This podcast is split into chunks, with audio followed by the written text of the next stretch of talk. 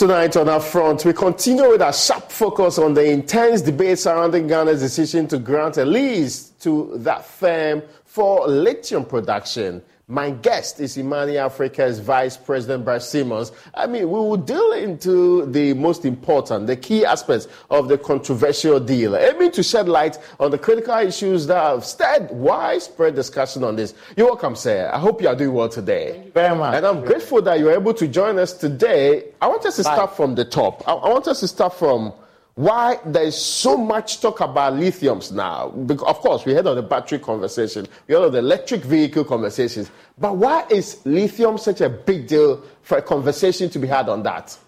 You're absolutely right. Um, lithium represents one of the most important enablers of the shift from the traditional economy to the new greener economy.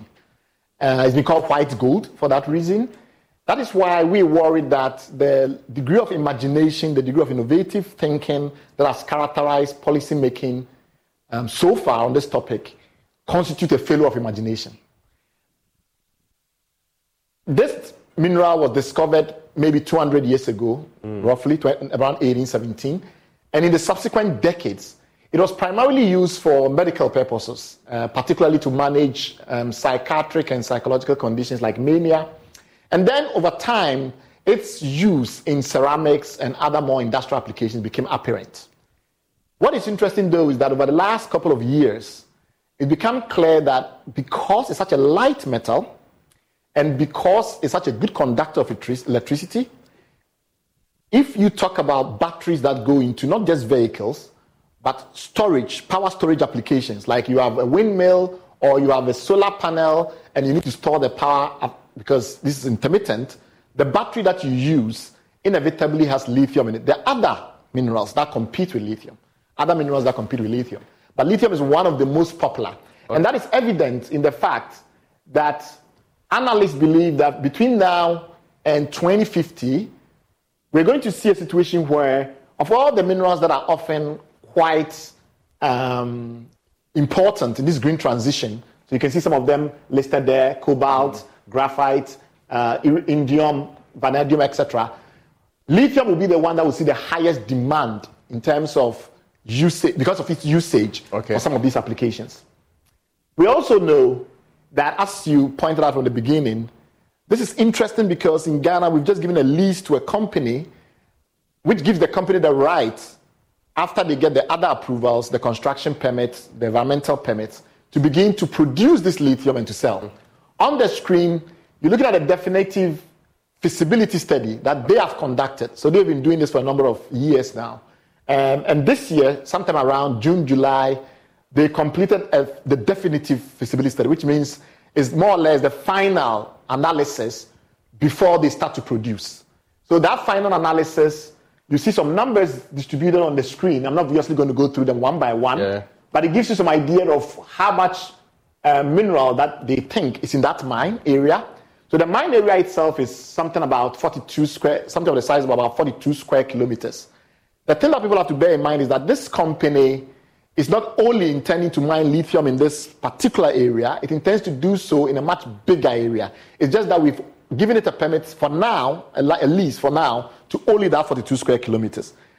Over time, it hopes to acquire additional licenses that would take it to almost 560 square kilometers. The other thing to look at there very carefully is the pricing um, of the main output of that mine. And the main output of that mine is something we call spodumene concentrate. Sounds very complicated, but it's straightforward. Spodumene is a kind of mineral, it's a rock. But the, the ore, when you go to the, the, the, the location and you see these big rocks, they are generally pegmatites. Now, the pegmatite is crushed and you separate out the spodumene. The spodumene is that thing that has a lot more lithium oxide than the rest of the uh, um, items or the rest of the, Okay. the minerals that are in that rock. 6% spodumene concentrate simply means that when you take that rock and you separate out other stuff, we get 6% lithium oxide content. So essentially, what you want is the lithium oxide. But the lithium oxide is in a rock, which is in another rock, etc., etc. So you are breaking it down to you get the rock that has a lot of lithium oxide. So concentrating simply means you get more spodumene And the spodumene that you get, if you get about 75% of spodumene in the rock, as opposed to the other types of things that form the pegmatite, then you are likely to get 6% lithium oxide, which is what you are really looking for. Mm. So that is basically the economics. And the pricing that they are hoping to sell this for is about, when they did this study, was, was around 1,690, uh, $1,695. That has obviously now changed. And we, its current market price is just a little above 1,200, 1,300 thereabout. So those are the economics. Other important points to bear in mind about this whole lithium rage is that right now, as we speak, lithium is not a big econo- deal economically yet. Is the, okay. These are Zimbabwe, the largest producer of lithium in Africa, makes about $250 million from lithium. Primarily because they made mistakes early on and didn't insist on a lot of local refining. So we make $6.6 billion from gold annually. Mm.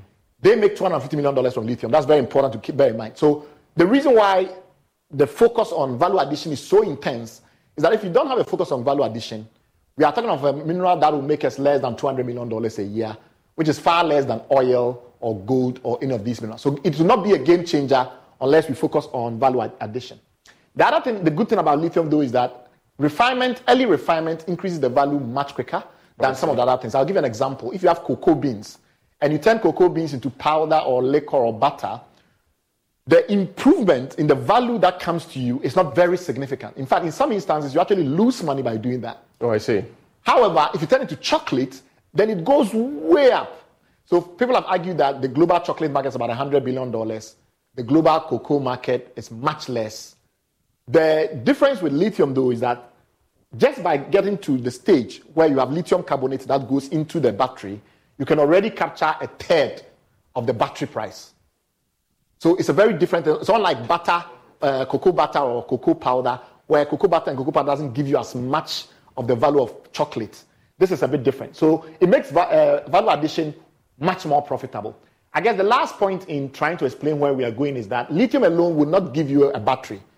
And the battery is the, it's almost like the ultimate price. Getting the batteries made in your country is what really will transform your society. But you need other things to make the battery.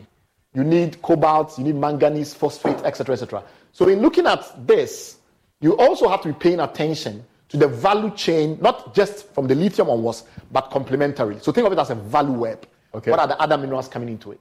Thank you.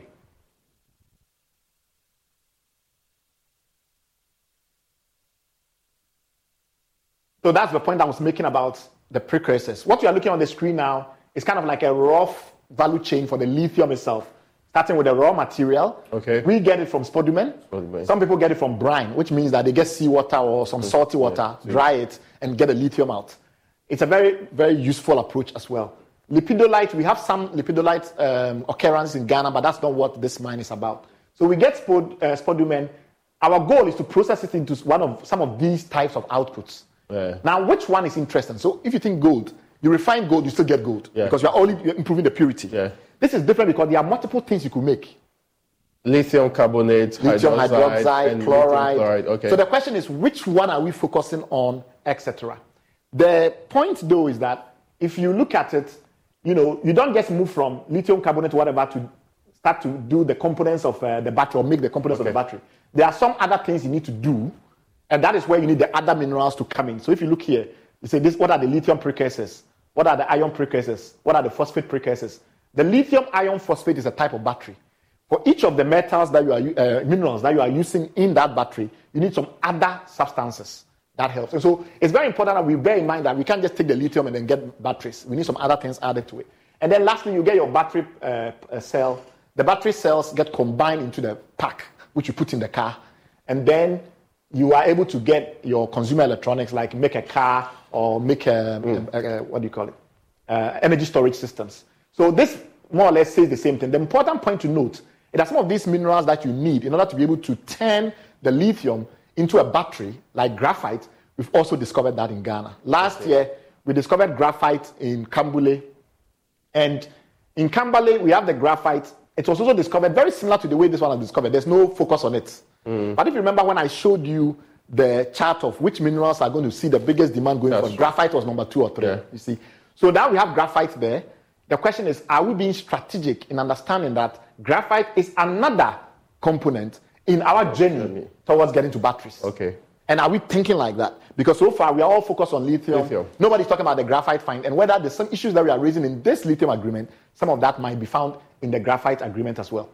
Mm-hmm. Now, I came to this because it's important. Mm-hmm. And just yesterday, I was in a conversation with Dan McConvey, Yes. who had stated that this conversation happening in the Republic of Ghana may be much ado about nothing because in the next 10 years, if we don't act quick and fast, in the next 10 years, lithium may be like sand.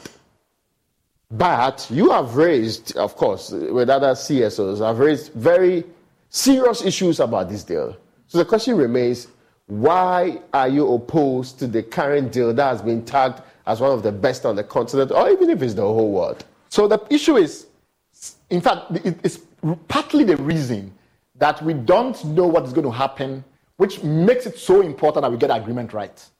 And the challenge that we have with this agreement starts with the way it's been framed. It's been framed as the best agreement we've ever had in mining.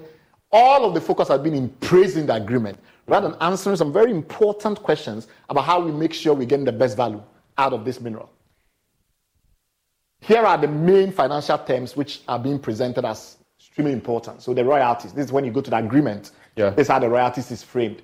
And we are supposed to get 10%. Royalty simply means when you sell the lithium, whatever money you get, we take our 10%. It doesn't matter whether you make profit or you don't make profit. Mm. We take it from the overall sales. Then there are other financial obligations which require them to pay 1% of revenue as a tax.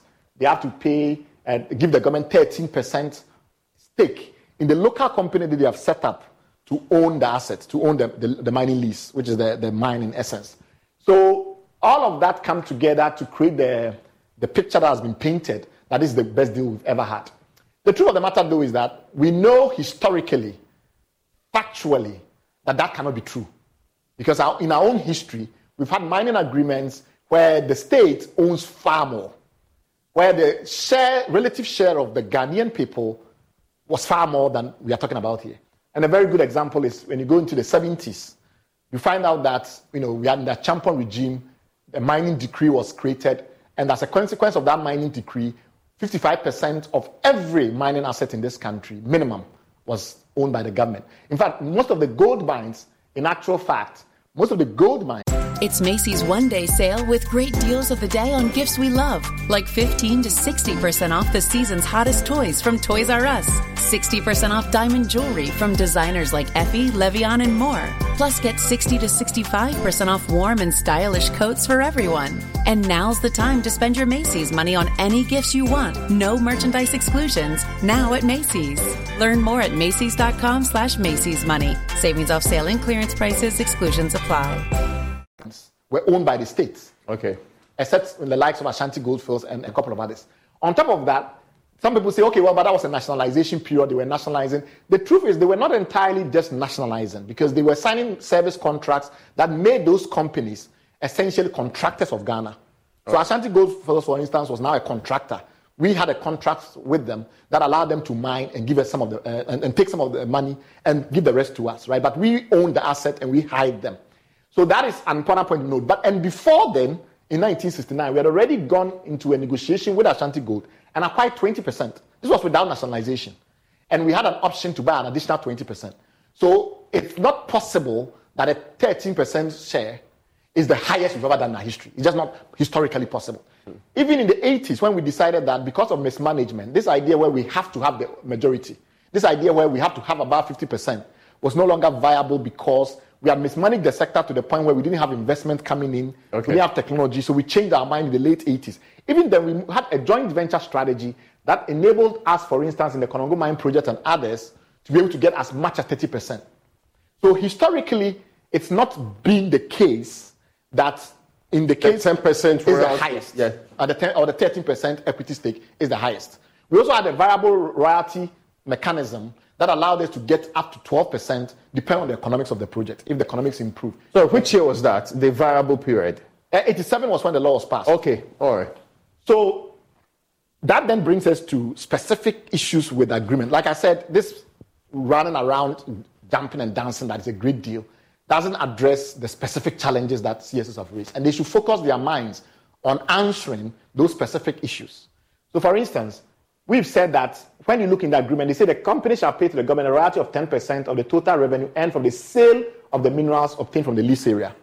The concern we have is that this is a bit vague because this makes it subject to the company's ability to cut deals because you have to go and sell it. So they sign a deal for someone to buy it. Why is this a problem? Lithium, unlike gold, unlike aluminum or bauxite, unlike oil and gas, is not as widely traded.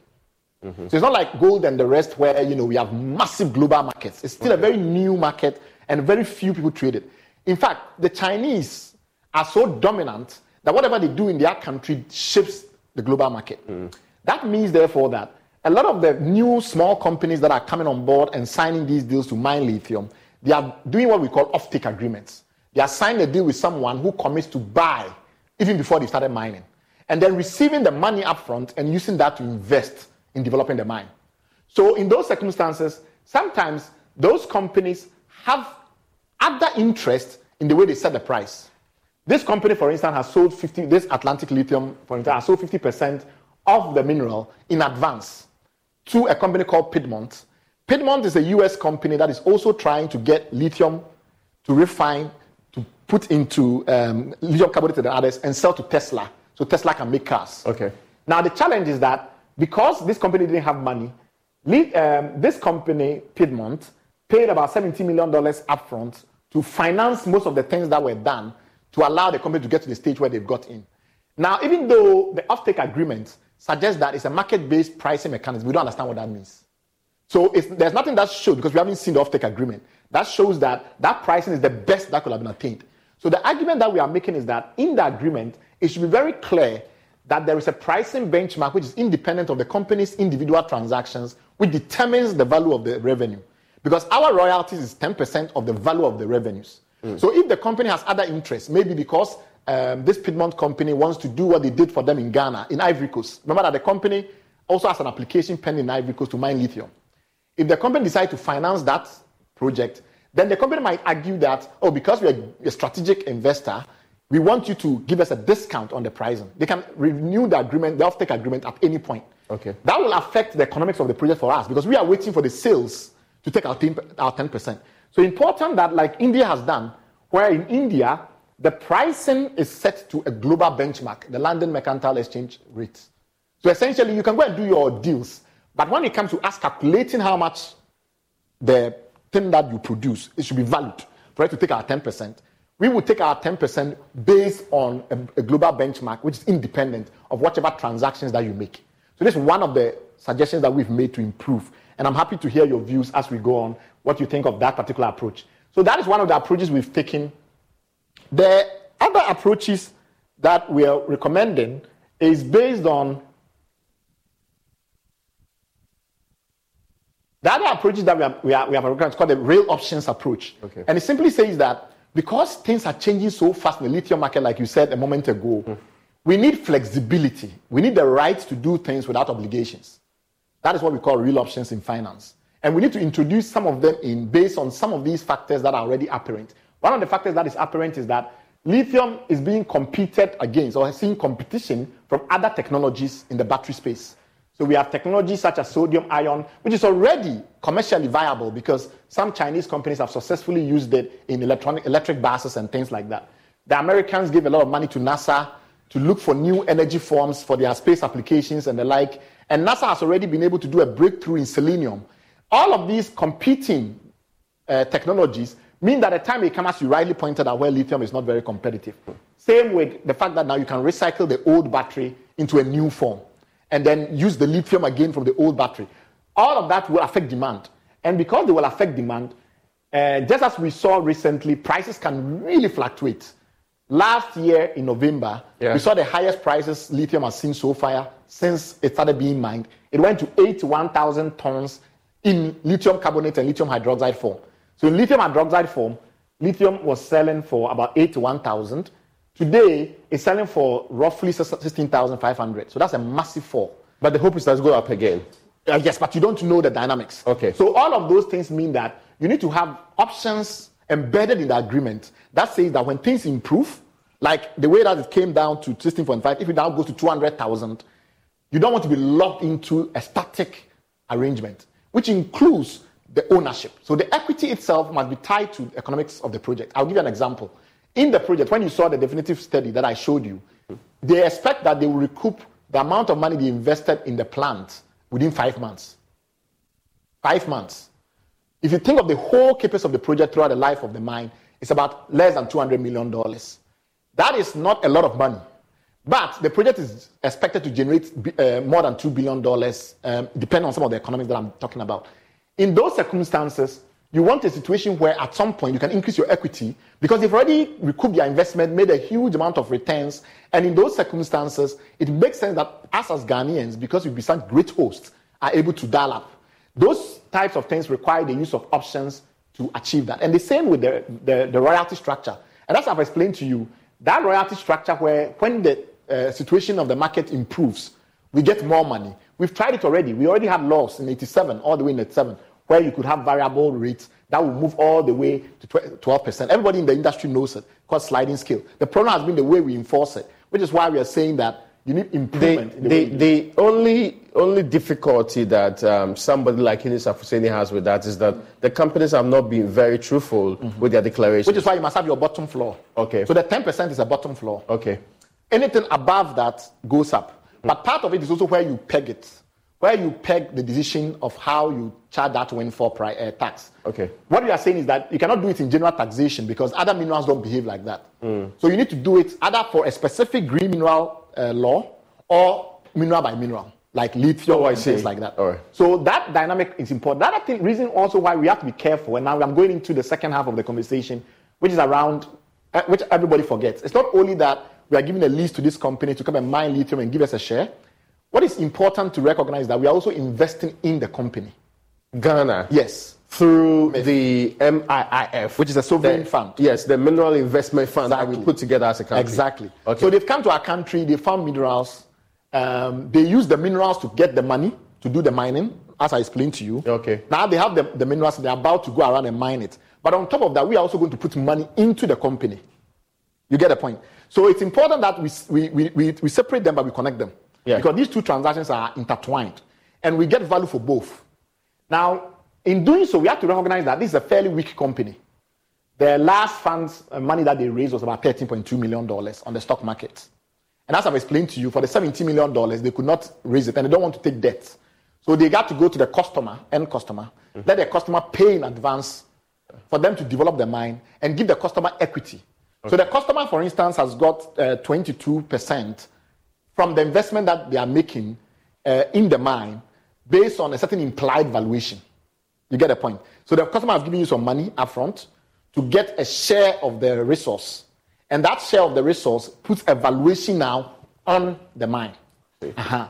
So some of the challenge we have is that this company, for instance, before it had all the permits that it needed, including the current permit that it had, had already put out a statement in order to raise this $13.2 million that it had all the permits required in Ghana to go into production which was not true. Before it had a permit. Before it had the permits. So it tells you that it's quite desperate to raise money, right? Now, when you have you see things like that, it tells us that we have to be careful. We don't tie the national strategy of our country to the business challenges and business opportunities and issues of a company. We have to have a national lithium strategy that this company then has to play within.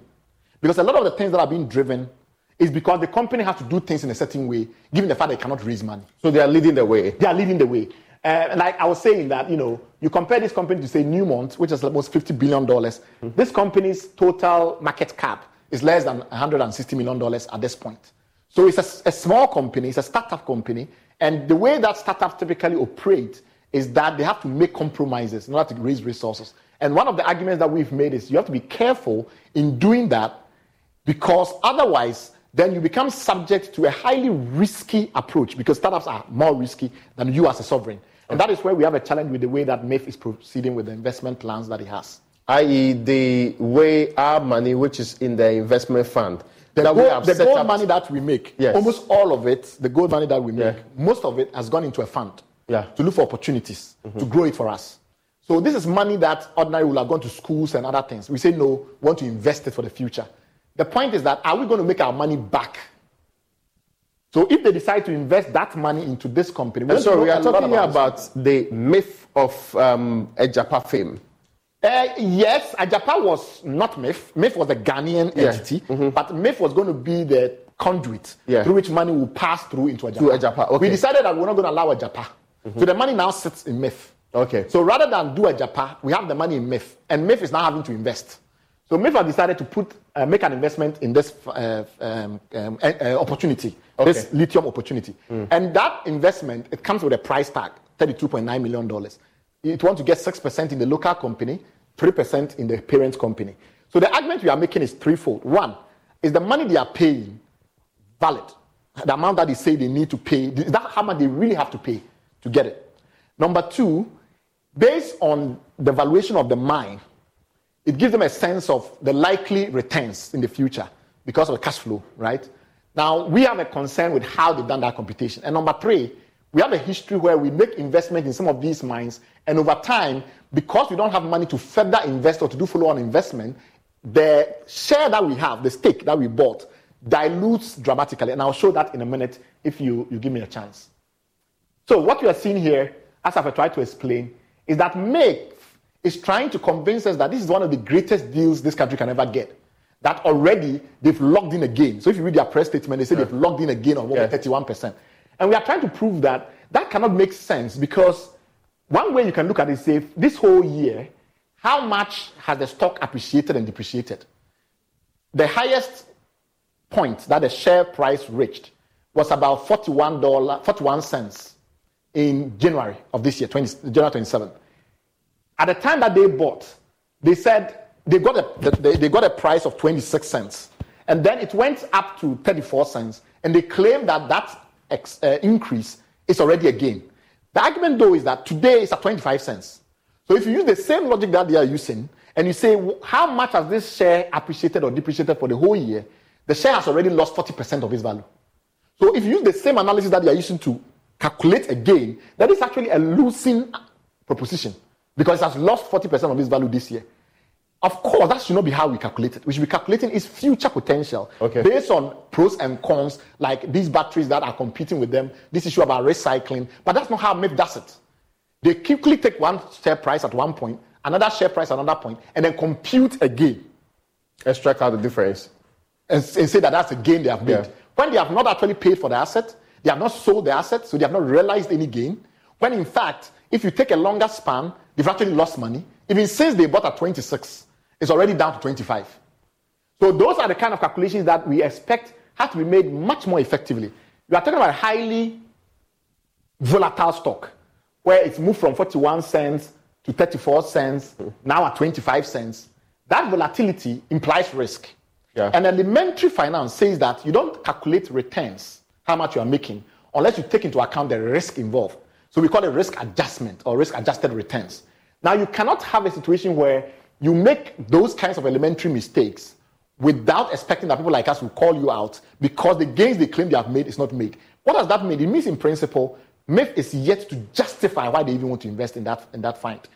Then we come to valuing the actual mine, the mine that That's a Ewoyaa. Ewoyaa itself. Mm-hmm. And then there they give us some numbers. At one in one of their press release on their website, they claim it's worth 1.4 billion.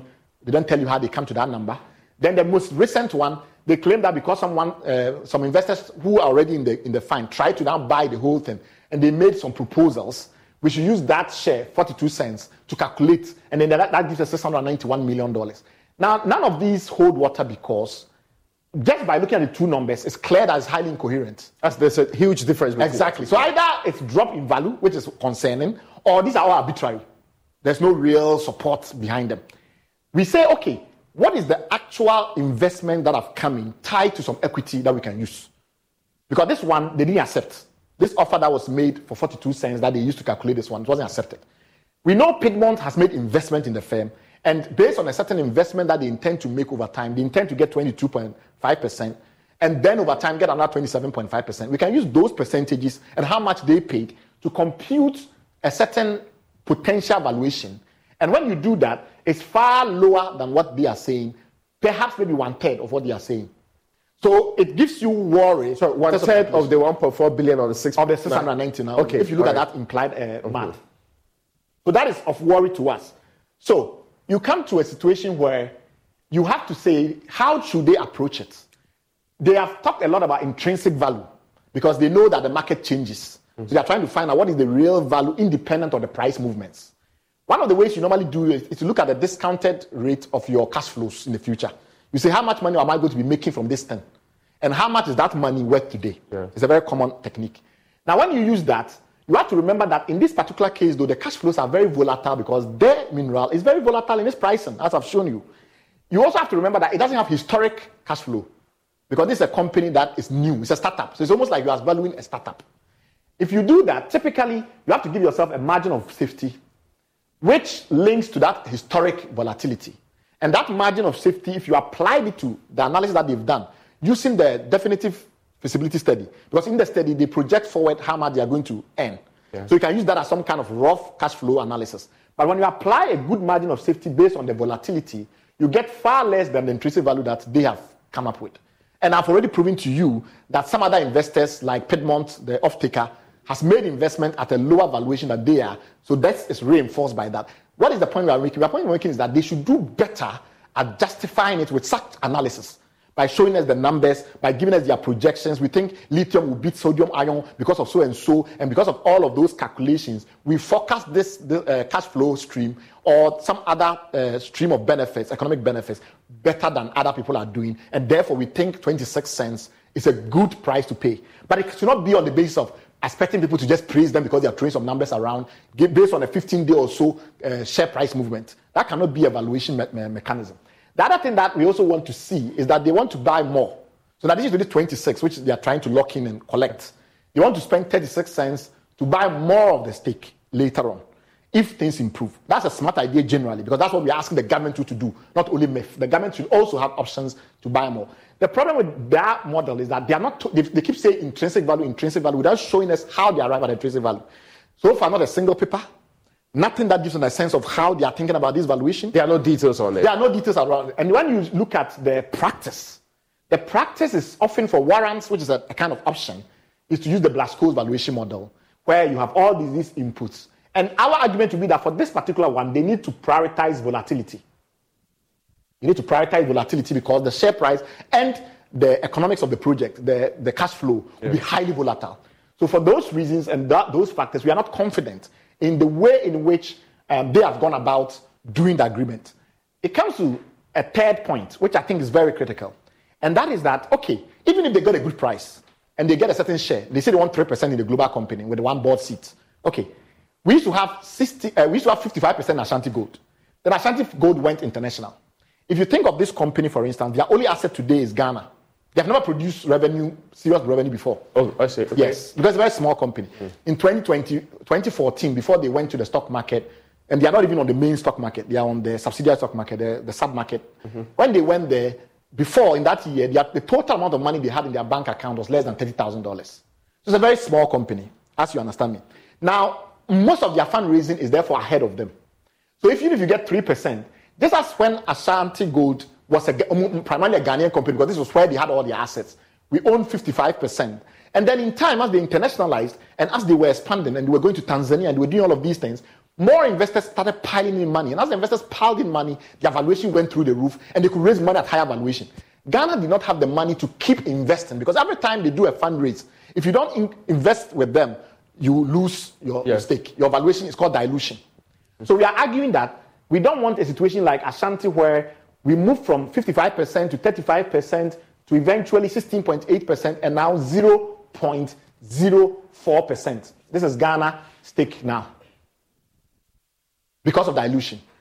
So we want a mechanism in the agreement. And this is well known. There are mechanisms that you use for anti dilution. MEF says, oh, we have the right of first refusal when they want to raise money at certain junctures and the rest of it. That depends on whether Ghana has the money to match the market valuation. Okay. And which historically we've not had, which is why in our gold mining companies where we had strategic assets, golden share, if you remember, mm-hmm. we lost all of those privileges. And now we have 0.04%. So the same thing will happen to us unless we have strong anti-dilution provisions. And MEF should come and explain how they believe that that kind of fear is unwarranted. That is the demand that we are making on them. Thirdly, the company has some credibility issues. I've already given you one hint before. But If you look at their investor presentation, You mean Atlantic Lithium? Atlantic Lithium. If you look at their presentation that they made last year to investors, Atlantic Lithium claimed that they have a 10 year tax holiday and that they also have a bulk customer, that's more recent, a bulk customer tariff from the electricity authorities, which will allow them to spend half what they should normally spend on energy. Whether or not these concessions are true, we need to be told because they affect our fiscals. Okay. On the tax holiday, it distorts every analysis that has already been made because it simply means that they will not be paying tax for 10 years. And because tax is about 30 something percent, it's a huge component. If, as some of the government officials have said, that's not true, then the company is lying. But it's a regulated company. This is a company that's listed on a stock market, and therefore they cannot just lie to investors. So one of the two is possible. Either they have secret agreements, in which case they'll be getting all these tax breaks, or they are not telling us the truth, in which case their credibility is problematic, and we need to address that. Same way with the kind of situation that we are talking about now with the power situation. We know ECG is almost bankrupt. The only way you give anyone a concession that lets them pay less than other customers, and we know some mines in this country even buy power from the private sector because Yeah, they yeah. can't get money from power from the grid. If you are giving them a concession that allows them to pay half, then that money has to be in the form of subsidies because these ECG cannot bear any under recovery.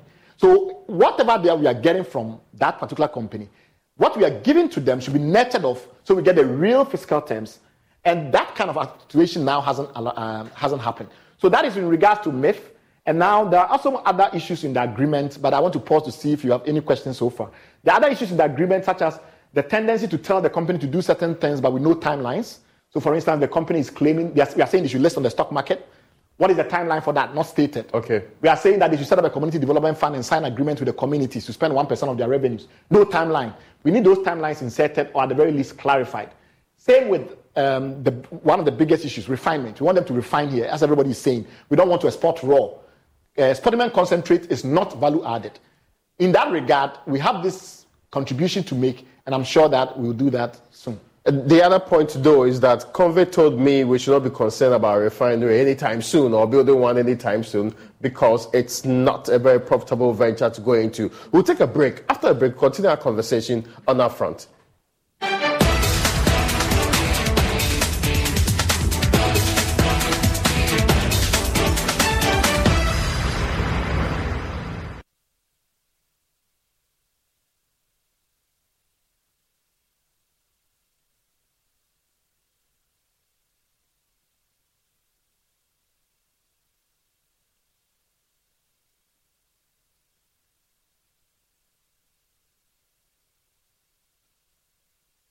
From the days of Kwame Nkrumah's relentless fight for freedom, Ghana's journey has been nothing short of remarkable. It's a land where resilience and hope run deep. Through the years, Ghanaian leaders have risen with bold initiatives, becoming a beacon of hope for Africa and its citizens. It's a story of nation building, from the ashes of colonialism to the soaring heights of sovereignty. Fear has given way to optimism. Ghana has not only become an example to its neighbors, but a symbol of peace, growth, independence, and innovation. And now, we script a new era. A modern era of convenience and innovation. Introducing Chopbox, a future filled with job opportunities for our youth and credit facilities to provide a brighter future for all. Imagine stress free shopping where there are no more long drives, no more market hustle. A company that places its customers above all else, fighting tirelessly to make their lives easier. Where credit opens doors previously locked and where convenience is not just a luxury, but a way of life. This is the journey of Ghana, a journey marked by resilience and the relentless pursuit of progress. Chopbox is our new era change from the old to the new. Chopbox, a convenient service.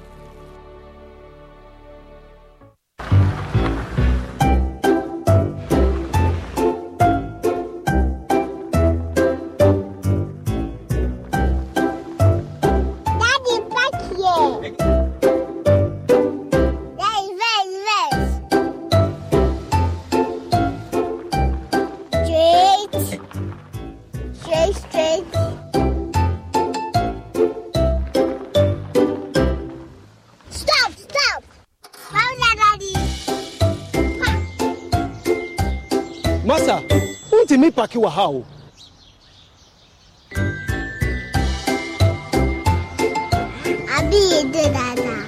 Why stress? Drink Calipo, the natural fruit juice drink. This advert. Every day, people have money emergencies. Mom, I need my school fees. Emergency. Mommy, chop, chop money. Emergency. Emergency. Emergency. Catch it. I'm your rent. Emergency. Now, there's a new emergency number in town. More money, more money, challenge and enjoyment. At the top life we got. Dial star 770 hash for all your money emergencies and chop life. Dial star 770 hash for money emergencies and get easy and quick access to your money, loans, and other banking needs. EcoBank, the Pan African Bank.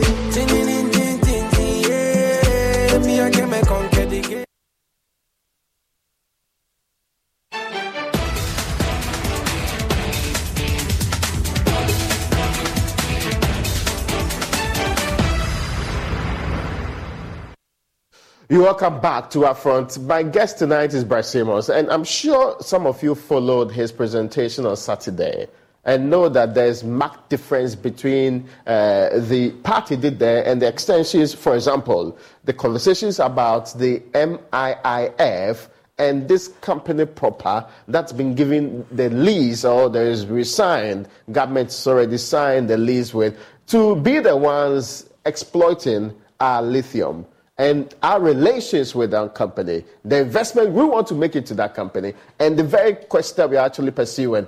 It is all of these convoluted matters around perhaps the biggest conversation in the Republic of Ghana. That's what we are seeking to break down. Joka said. Thank you so much. Now, so we left off at the point where you said there are other issues Yeah. that you, had, you wanted to raise with not just um, uh, the MIF arrangements or the company's credibility itself, but generally about the deal and how far we come with it. especially in the area of value addition. Yeah. But to wrap up the conversation around why Ghana deserves a better deal in this commercial investment we are making. Remember that we are getting a sovereign um, um, share where we don't pay anything and we just get it. Okay. Then we are trying to invest money into the company to get more, but that's a commercial return. It's important that we bear in mind that just as the company did very um, was very um, concessional when dealing with Piedmont, the off-taker. Remember the off-taker that we buy most of the output of the mine, 50% of the output of the mine. They, it gave them money for them to be able to do this exploration. Just as it was very strategic in terms of the way that you know it came up to this share valuation for them. We have also done great things for the company. This same company, the time that it came to Ghana, went to Ivory Coast. And when it got to Ivory Coast, it made a similar application to what you know they made here. In Ghana, we've taken them all the way to a mining lease in record time. In many places, the company, the Piedmont company that I just mentioned, its application is still blocked in North Carolina because people that live around the mine claim that the pollution would destroy their lives and won't allow it.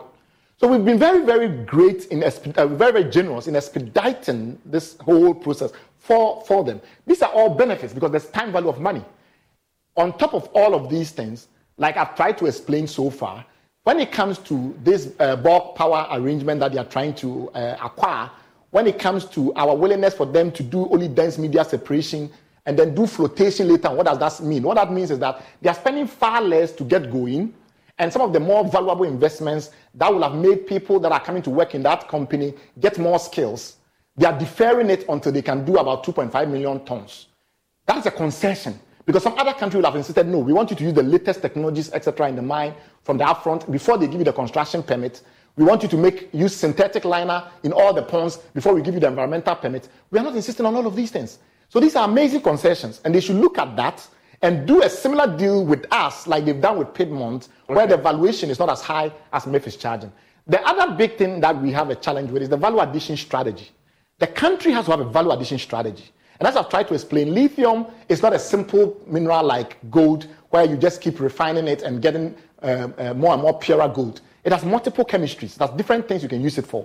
We have to be determined as a country and clear-sighted to say what are those minerals that to us, if we add value, or what, what are those chemicals that if we produce out of lithium will make the greatest contribution to us in terms of jobs, in terms of skills growth, in terms of public revenues, etc. And so we look at it and we say, look, this provision in the agreement that simply says the company should go and do um, the company should go and do this thing where we say the company should just go and do a scoping study, and based on the scoping study, it may choose to do a refinery. It's not the most effective way to, to, to, to frame the way things should be. We should have clarity in terms of what are the likely elements that will make refining possible. And then agree with the company and put that in the technical schedule to the agreement so that everybody is clear that these are the things that must happen in Ghana before refining can happen. And the company commits to that as well so that when the scoping study is done, done, before we move into the technical study, before then the feasibility study, we have all that insight. There was no reason to have gone into this agreement without doing the scoping study first. Because we needed to have that insight to structure the, the terms properly so that what would have then been required in the agreement was the company to spend money to do a feasibility study, not a scoping study. So there's a huge problem with the agreement that we have. And that requires then that we are now moving into this without any clarity about what the refining itself will mean. And I've tried to explain. In lithium, what you are doing is trying to increase the concentration of lithium oxide generally. That is the primary chemical activity you are doing.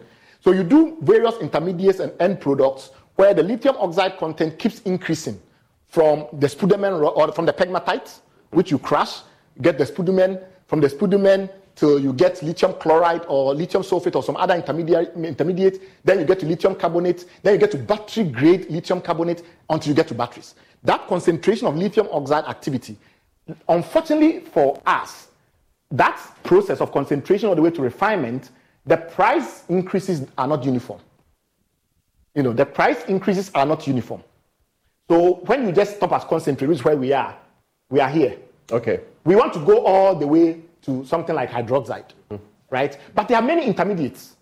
So when you say they should refine or they should build a chemical refinery, where is that chemical refinery going to be pegged at? Is it at lithium carbonate? Is it at lithium sulfate monohydrate?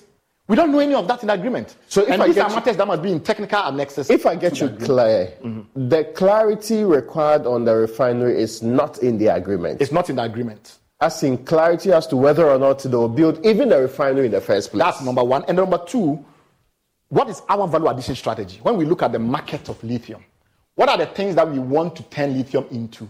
What are the uses to li- we want to put lithium to that will make us the most money, allow us to build chemists or grow chemists or do all of these things that are valuable? We first have to decide that. And the green mineral policy, nobody has seen. Mm-hmm. On top of that, you have to then ba- base the agreement on that national value added strategy.